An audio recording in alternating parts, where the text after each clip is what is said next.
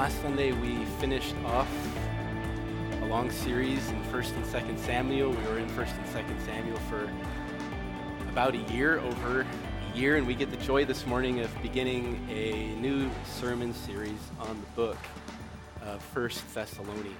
We're going to the New Testament after being in the Old Testament for over a year. In 1 Thessalonians chapter 5 verse 27, Paul says, "I put you under oath before the Lord to have this letter read to all the brothers." And so Paul penned this letter and, and sent it off to Thessalonica, and he's commanding these believers who have gathered together in a church to sit down, and we can imagine it probably in a a setting familiar to this, not exactly the same, but familiar on the Lord's Day. They'd have received this letter and they would have read the whole thing. They'd have read the whole thing together, receiving Paul's apostolic instruction. And so I've been working in 1 Thessalonians for five to six months, and my aim in the next 10 minutes is to recite 1 Thessalonians to you. And so sit back and receive First Thessalonians for about 10 minutes. Let's just pray first. Oh, Father, your word is more desirable than gold, even much fine gold, and it is sweeter than the honeycomb. We believe that. And we ask that you would incline our hearts to your word now, that we might receive it and that by faith as we receive it that we would be led unto you and that we would prize you in and through the working of the word. I ask for your help. Father would you give me a mind and a memory to remember all that i've crammed into my head? And would this benefit your people? I pray this in jesus name. Amen. Paul silvanus and Timothy, to the church of the Thessalonians, in God the Father and the Lord Jesus Christ, grace to you and peace. We give thanks to God always for all of you, constantly mentioning you in our prayers, remembering before our God and Father your work of faith and labor of love and steadfastness of hope in our Lord Jesus Christ. For we know, brothers, loved by God that He has chosen you because our gospel came to you not only in word, but also in power and in the Holy Spirit and with full conviction. You know what kind of men we proved to be among you for your sake, and you became imitators of us and of the Lord, for you received the word and much affliction with the joy of the Holy Spirit, so that you became an example to all the believers throughout Macedonia and Achaia. For the word of the Lord has not only sounded forth from you in Macedonia and Achaia, but your faith in God has gone forth everywhere, so that we need not say anything. For they themselves report concerning us the kind of reception we had among you, how you turned to God from idols to serve the true and living God and to wait for his Son from heaven, whom he raised from the dead, Jesus, who delivers us from the wrath to come. For you yourselves know that our coming to you is not in vain. But though we had already suffered and been shamefully treated in Philippi, we had boldness in our God to declare to you the gospel of God in the midst of much conflict. For our appeal does not spring from error or impurity or any attempt to deceive. But just as we have been approved by God to be entrusted with the gospel, so we speak not to please men, but to please God who tests our hearts. For we never came with words of flattery, as you know nor with a pretext for greed. God is witness, nor did we seek glory from people, whether from you or from others, that we could have made demands as apostles of Christ, but we were gentle among you, like a nursing mother taking care of her own children. So, being affectionately desirous of you, we were ready to share with you not only the gospel of God, but also our own selves, because you had become very dear to us. For you remember, brothers, our labor and toil. We work night and day that we might not be a burden to any of you while we proclaim to you the gospel of God. For you know, brothers, how like a father with his children, we exhorted each one of you and encouraged you and charged you to walk in a manner worthy of God who calls you in his own kingdom and glory. And we also thank God constantly for this that when you receive the Word of God, what you heard from us, you accepted it not as the Word of men, but as what it really is the, the Word of God, which is at work in you believers.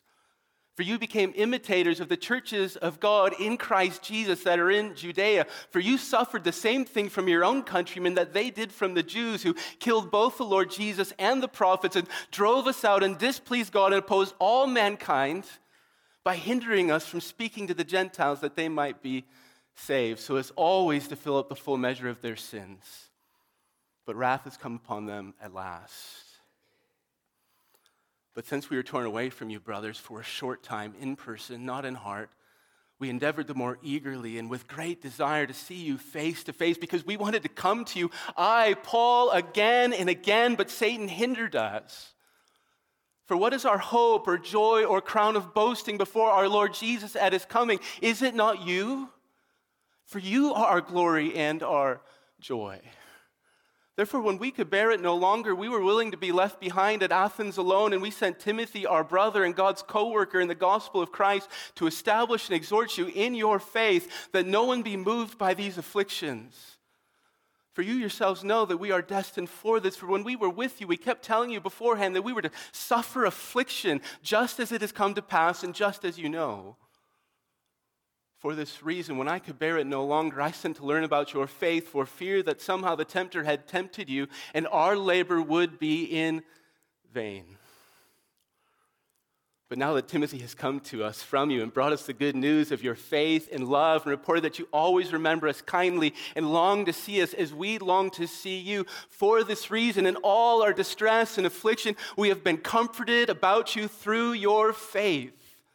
For now we live if you are standing fast in the Lord. For what thanksgiving can we return to God for you? For all the joy we feel for your sake before our God as we pray most earnestly night and day that we may see you face to face and supply what is lacking in your faith. Now may our God and Father Himself and our Lord Jesus Christ direct our way to you May the Lord make you increase and abound in love for one another and for all as we do for you, so that he may establish your hearts blameless in holiness before our God and Father at the coming of our Lord Jesus Christ with all his saints. Finally, then, brothers, we ask and urge you in the Lord Jesus that as you receive from us how you ought to walk and to please God, just as you are doing, that you do so more and more. For you know what instructions we gave you through the Lord Jesus. For this is the will of God, your sanctification, that you abstain from sexual immorality that each one of you know how to control his own body in holiness and honor, not in the passion of lust like the Gentiles who do not know God, that no one wrong or transgress his brother in this matter. For the Lord is an avenger in all of these things, as we instructed you beforehand and solemnly warned you. For the Lord has not called us to impurity, but in holiness. Therefore, whoever disregards this disregards not man, but God who gives his Holy Spirit to you. Now, concerning brotherly love, you have no need for anyone to write to you, for you yourselves have been taught by God to love one another, for that is indeed what you are doing to all the brothers throughout Macedonia. But we urge you, brothers, to do this more and more, and to aspire to live quietly, and to mind your own affairs, and to work with your hands as we instructed you, so that you might walk properly before outsiders and be dependent on no one.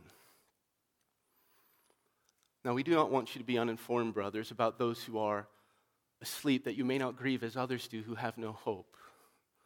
For since we believe that Jesus died and rose again, even so through Jesus, God will bring with him those who have fallen asleep. For this we declare to you by a word from the Lord, that we who are alive, who are left until the coming of the Lord, will not precede those who have fallen asleep. For the Lord himself will descend from heaven with the cry of command, with the voice of an archangel, with the sound of the trumpet of God, and the, the dead in Christ will rise first. And then we who are alive, who are left until the coming of the Lord, will be caught up together with them in the clouds to meet the Lord in the air, and so we will always be with the Lord. Therefore, encourage one another with these words. Now, concerning the times and seasons, brothers, You have no need to have anything written to you, for you yourselves are fully aware that the day of the Lord will come like a thief in the night.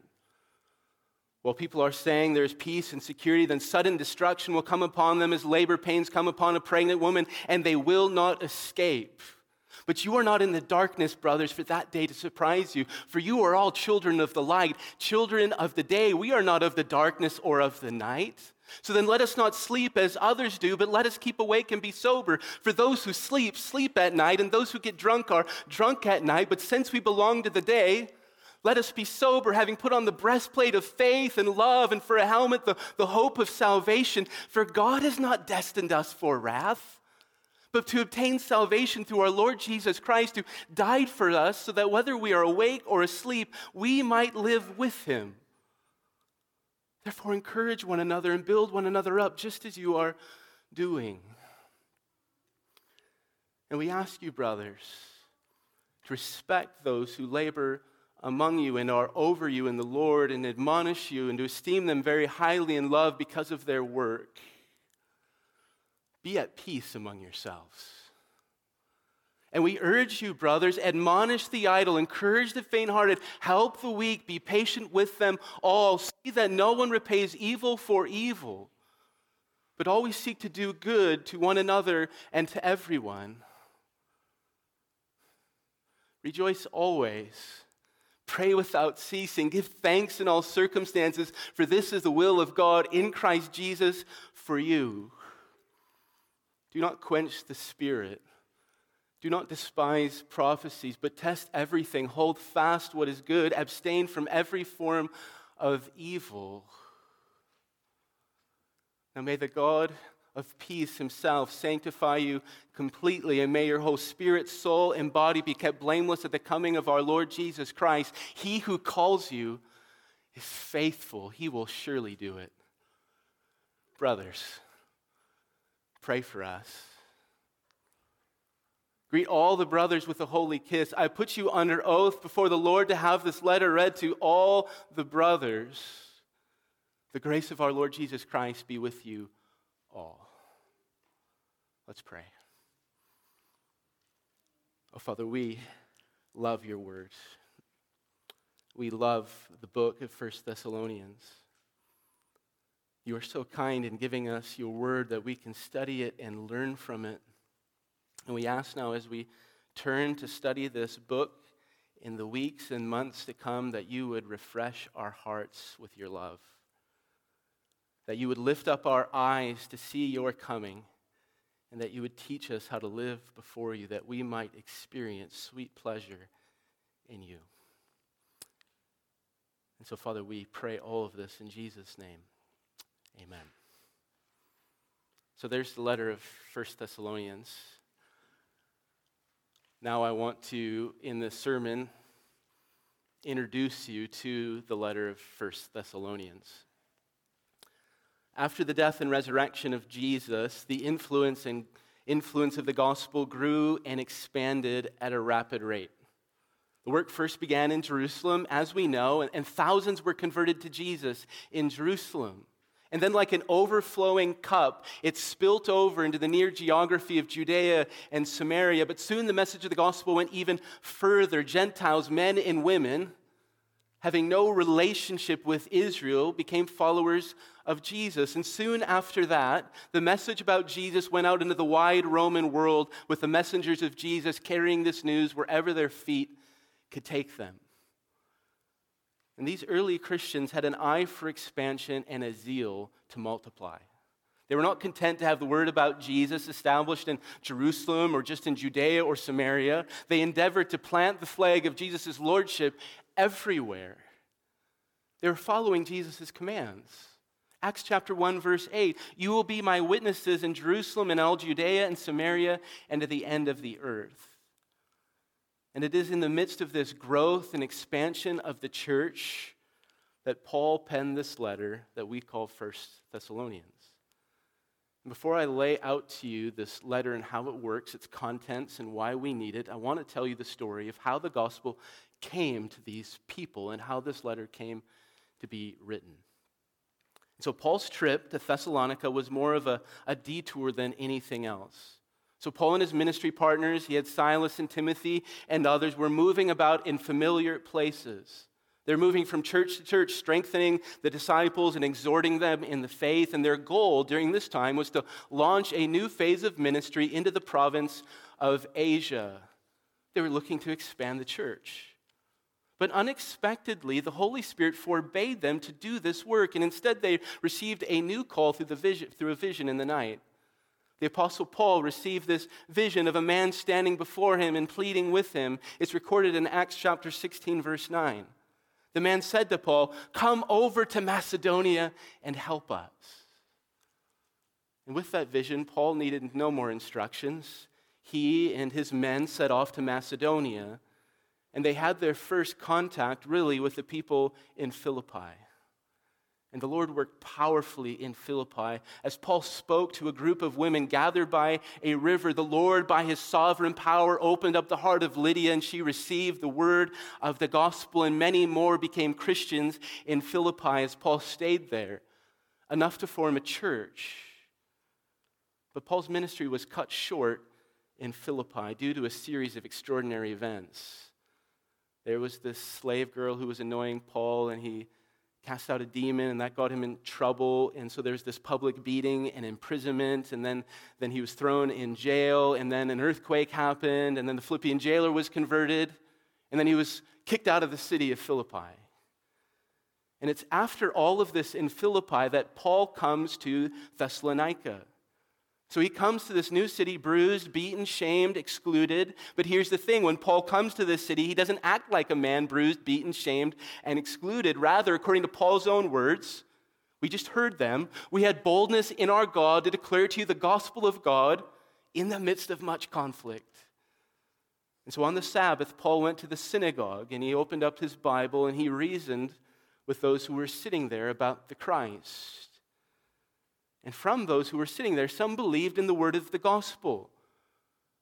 But as we see in the letter of 1 Thessalonians, Paul's ministry was much more fruitful among the Gentiles. Many who formed this new church were, were, those who were previously worshiping gods of, of wood and stone and metal. They, they turned from them and they began to worship the true and living God.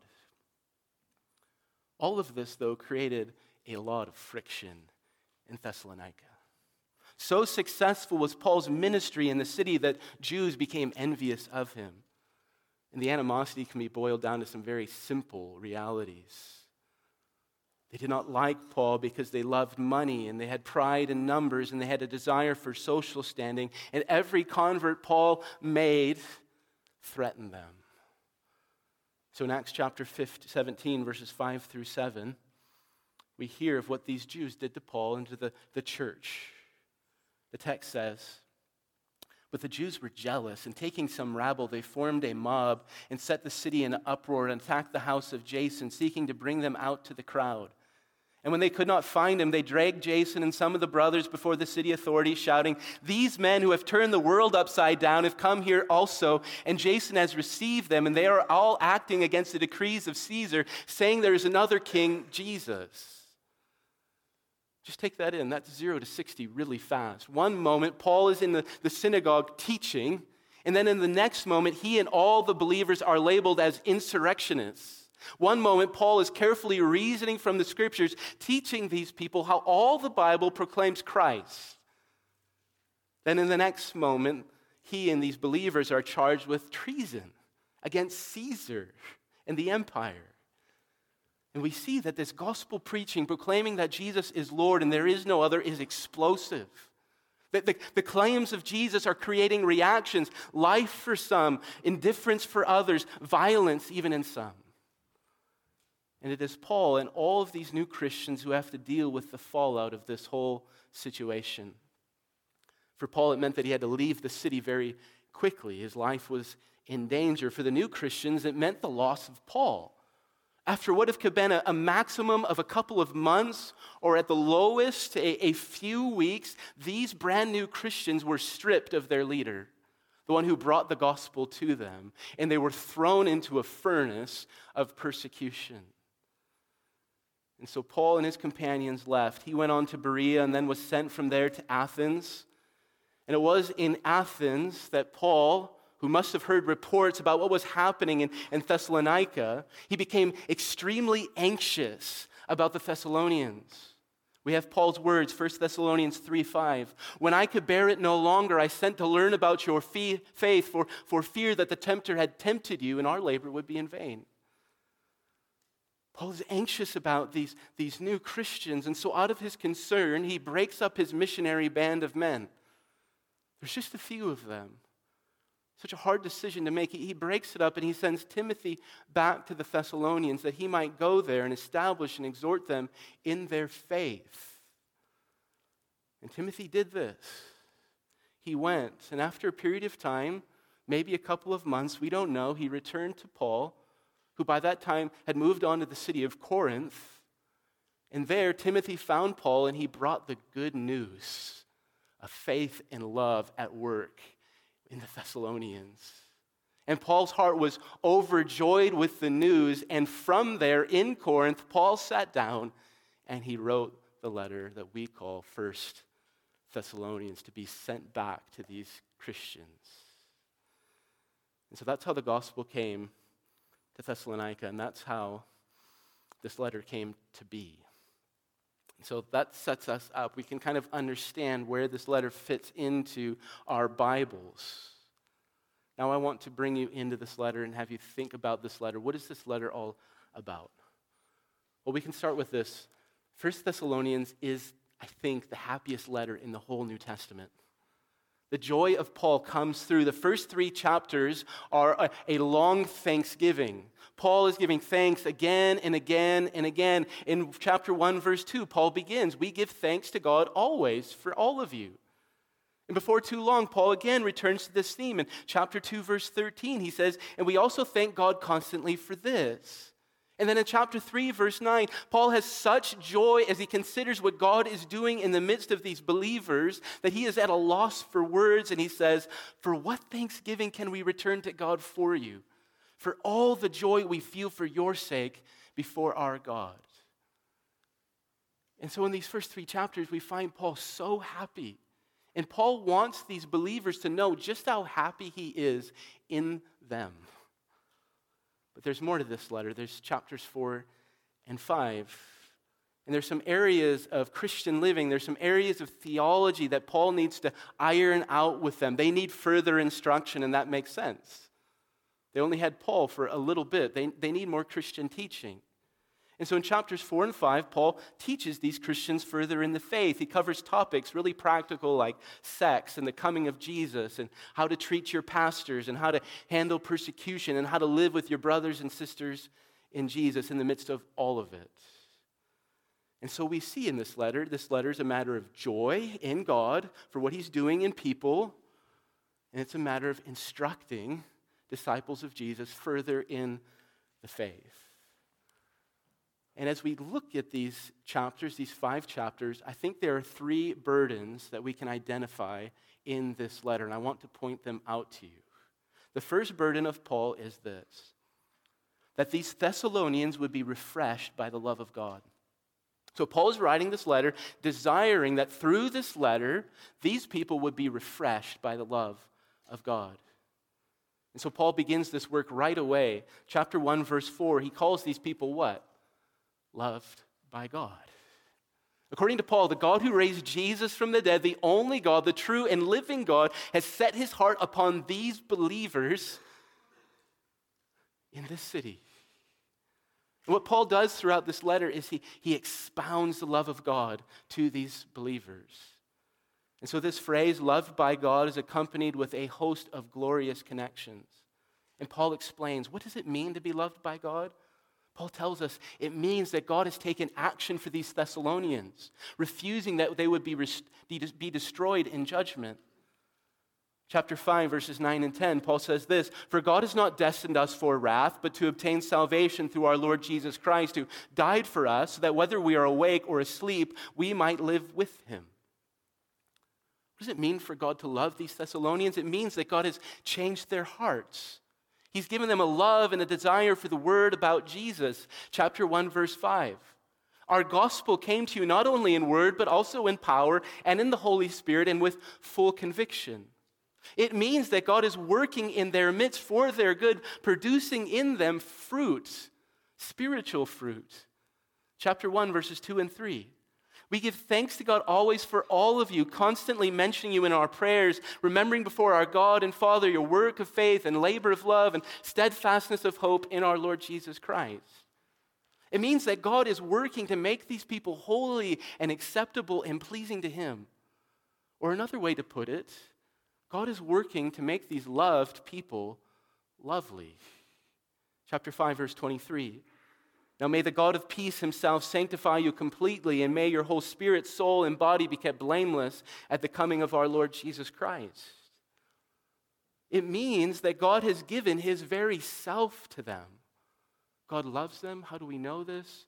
God has communicated himself to these believers. Chapter 4, verse 8 Therefore, whoever disregards this disregards not man, but God who gives his Holy Spirit to you. It means that God is going to keep these Thessalonians and not depart from them or ever turn away from them. Chapter 5, verse 24 He who calls you is faithful, he will surely do it. And so, as we study this letter, we're going to find Paul's burden. He is burdened that these believers would be refreshed by the love of God. And all the parts of this letter connect with that burden in Paul's heart. Second burden Paul desires that these Thessalonians would set their eyes upon the coming of God. He desires in this letter to come to them and lift up their perspective so that they would see the coming of God. So we think about this for a bit. Pain gets our attention. If your leg hurts, what do you think about? You think about your leg.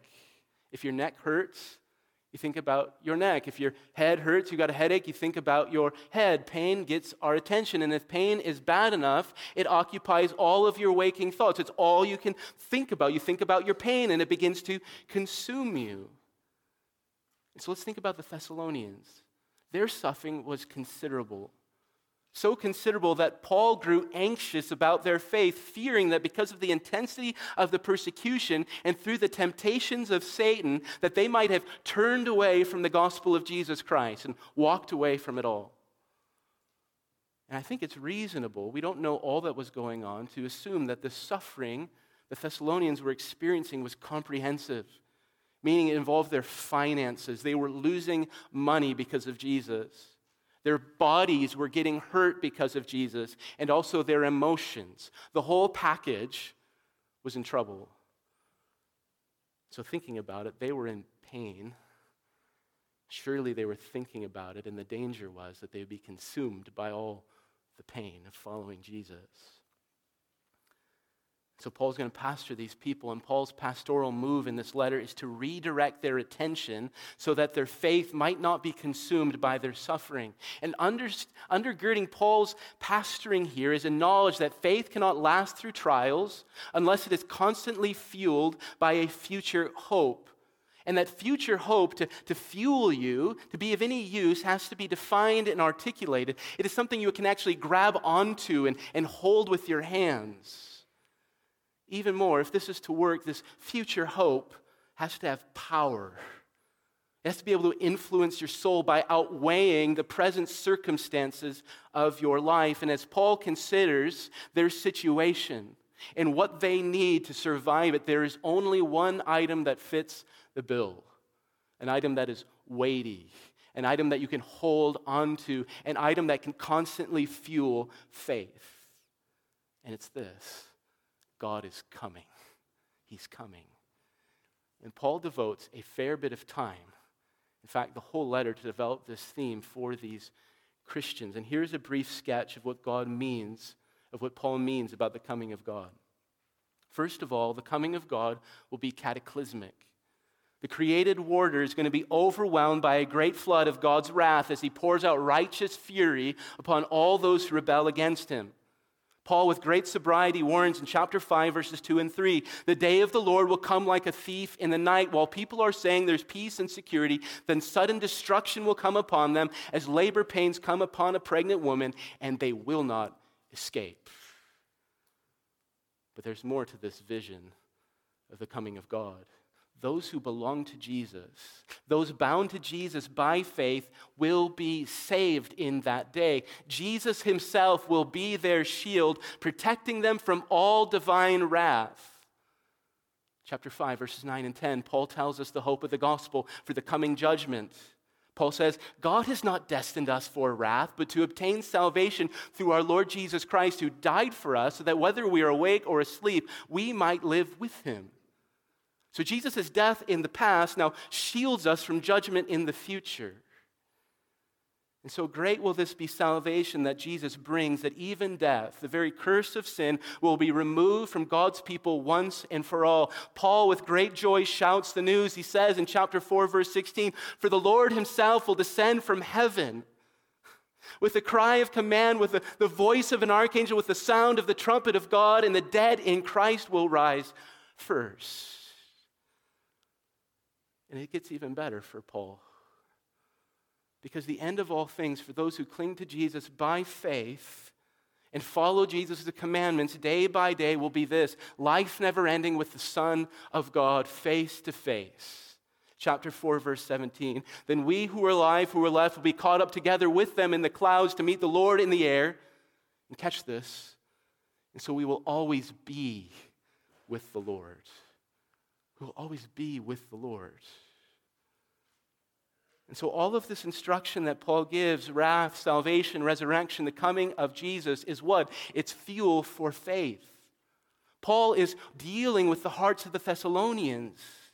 He, sees what's going on and he's, he's, he's putting these promises into their hearts. He's lodging them in there, one promise after another after another, that their, that their faith might be fueled and that they could grab onto something sure and that they could endure by looking to this God is coming for you, dear church.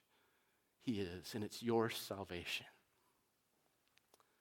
So Paul is burdened that they would lift up their eyes to see the coming of God.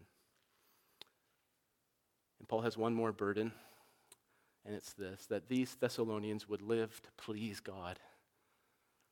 That these Thessalonians would live to please God. And so we see in this letter that Paul is concerned how these people live.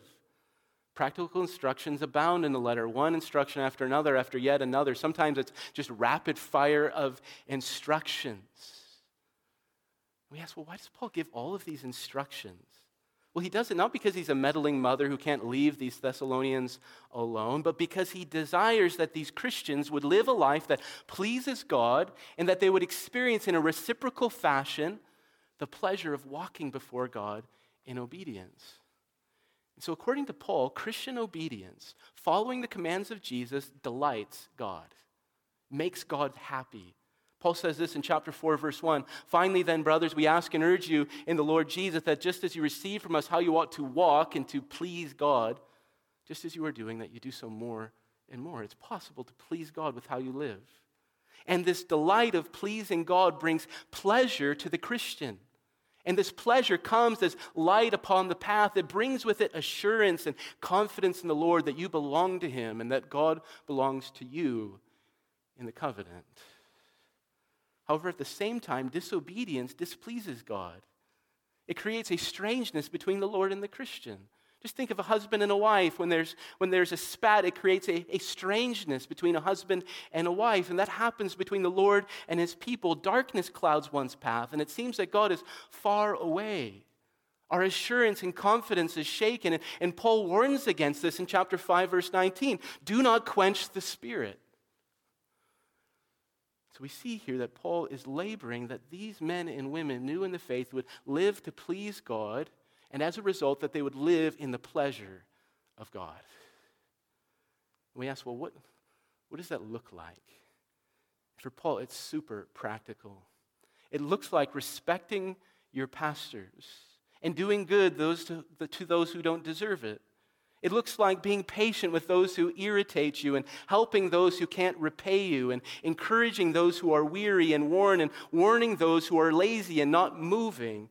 It looks like rejoicing when you would rather complain and grumble about your life and laboring for peace when you'd rather pick a fight and, and scrum. It's a matter of saying no to yourself when you would like to desire the lusts of the flesh. It looks like working hard when you'd rather slough off and be lazy. It is a matter of setting your heart upon God and the good of others and not on the praise and adulation of men. It is a matter of prizing the gospel of Jesus Christ and not money or riches. It is a matter of clinging to the gospel of Jesus even when it costs you everything. It's really practical for Paul, and he unfolds this way of pleasing God. And he does it throughout the letter, command after command. He even does it by example. Look at how I'm living. What happens is that the heart of Paul comes through in all of these instructions.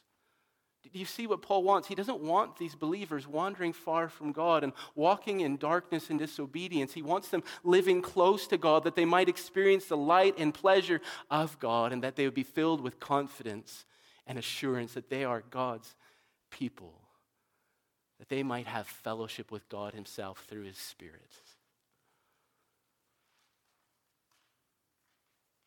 And so I want to close after all of that. We've got the letter in front of us. We understand how the gospel came to the Thessalonians and how they came to believe and how this letter even came to them. Now we've got an idea of what this letter is about and how it holds together and the burdens of Paul operating through and in it. Now we ask, well, what does this have for us? Why do we need this letter? There's so many reasons why we need this letter. I could come up with 10 or 15 or 20, but here are three reasons. First reason is this we need refreshment. We need refreshment. Our hearts grow so weary and so tired and so dull and so drowsy and so discouraged and so despondent, and it grows this way so quickly in our lives. Do you feel these things? I feel these things in this last week of living. Being drowsy and being discouraged and growing weary. Do you, do you feel it? But what this heart does is it opens up wide to us the heart of God for us in Jesus. And it's only when we see the heart of God for us in Jesus that we find refreshment. Paul is leading us to a fountain of life, and if we come to this letter looking for life, we're going to find it. So, brothers and sisters, come to this letter expecting to find refreshment because the love of God is in this letter for you. Second reason why we need this letter is because we need hope.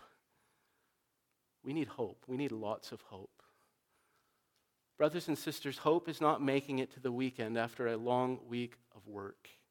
That's not hope. That won't, that won't make your life work. Hope is not a, a vacation, a holiday after a season of hard and grueling work. That isn't hope.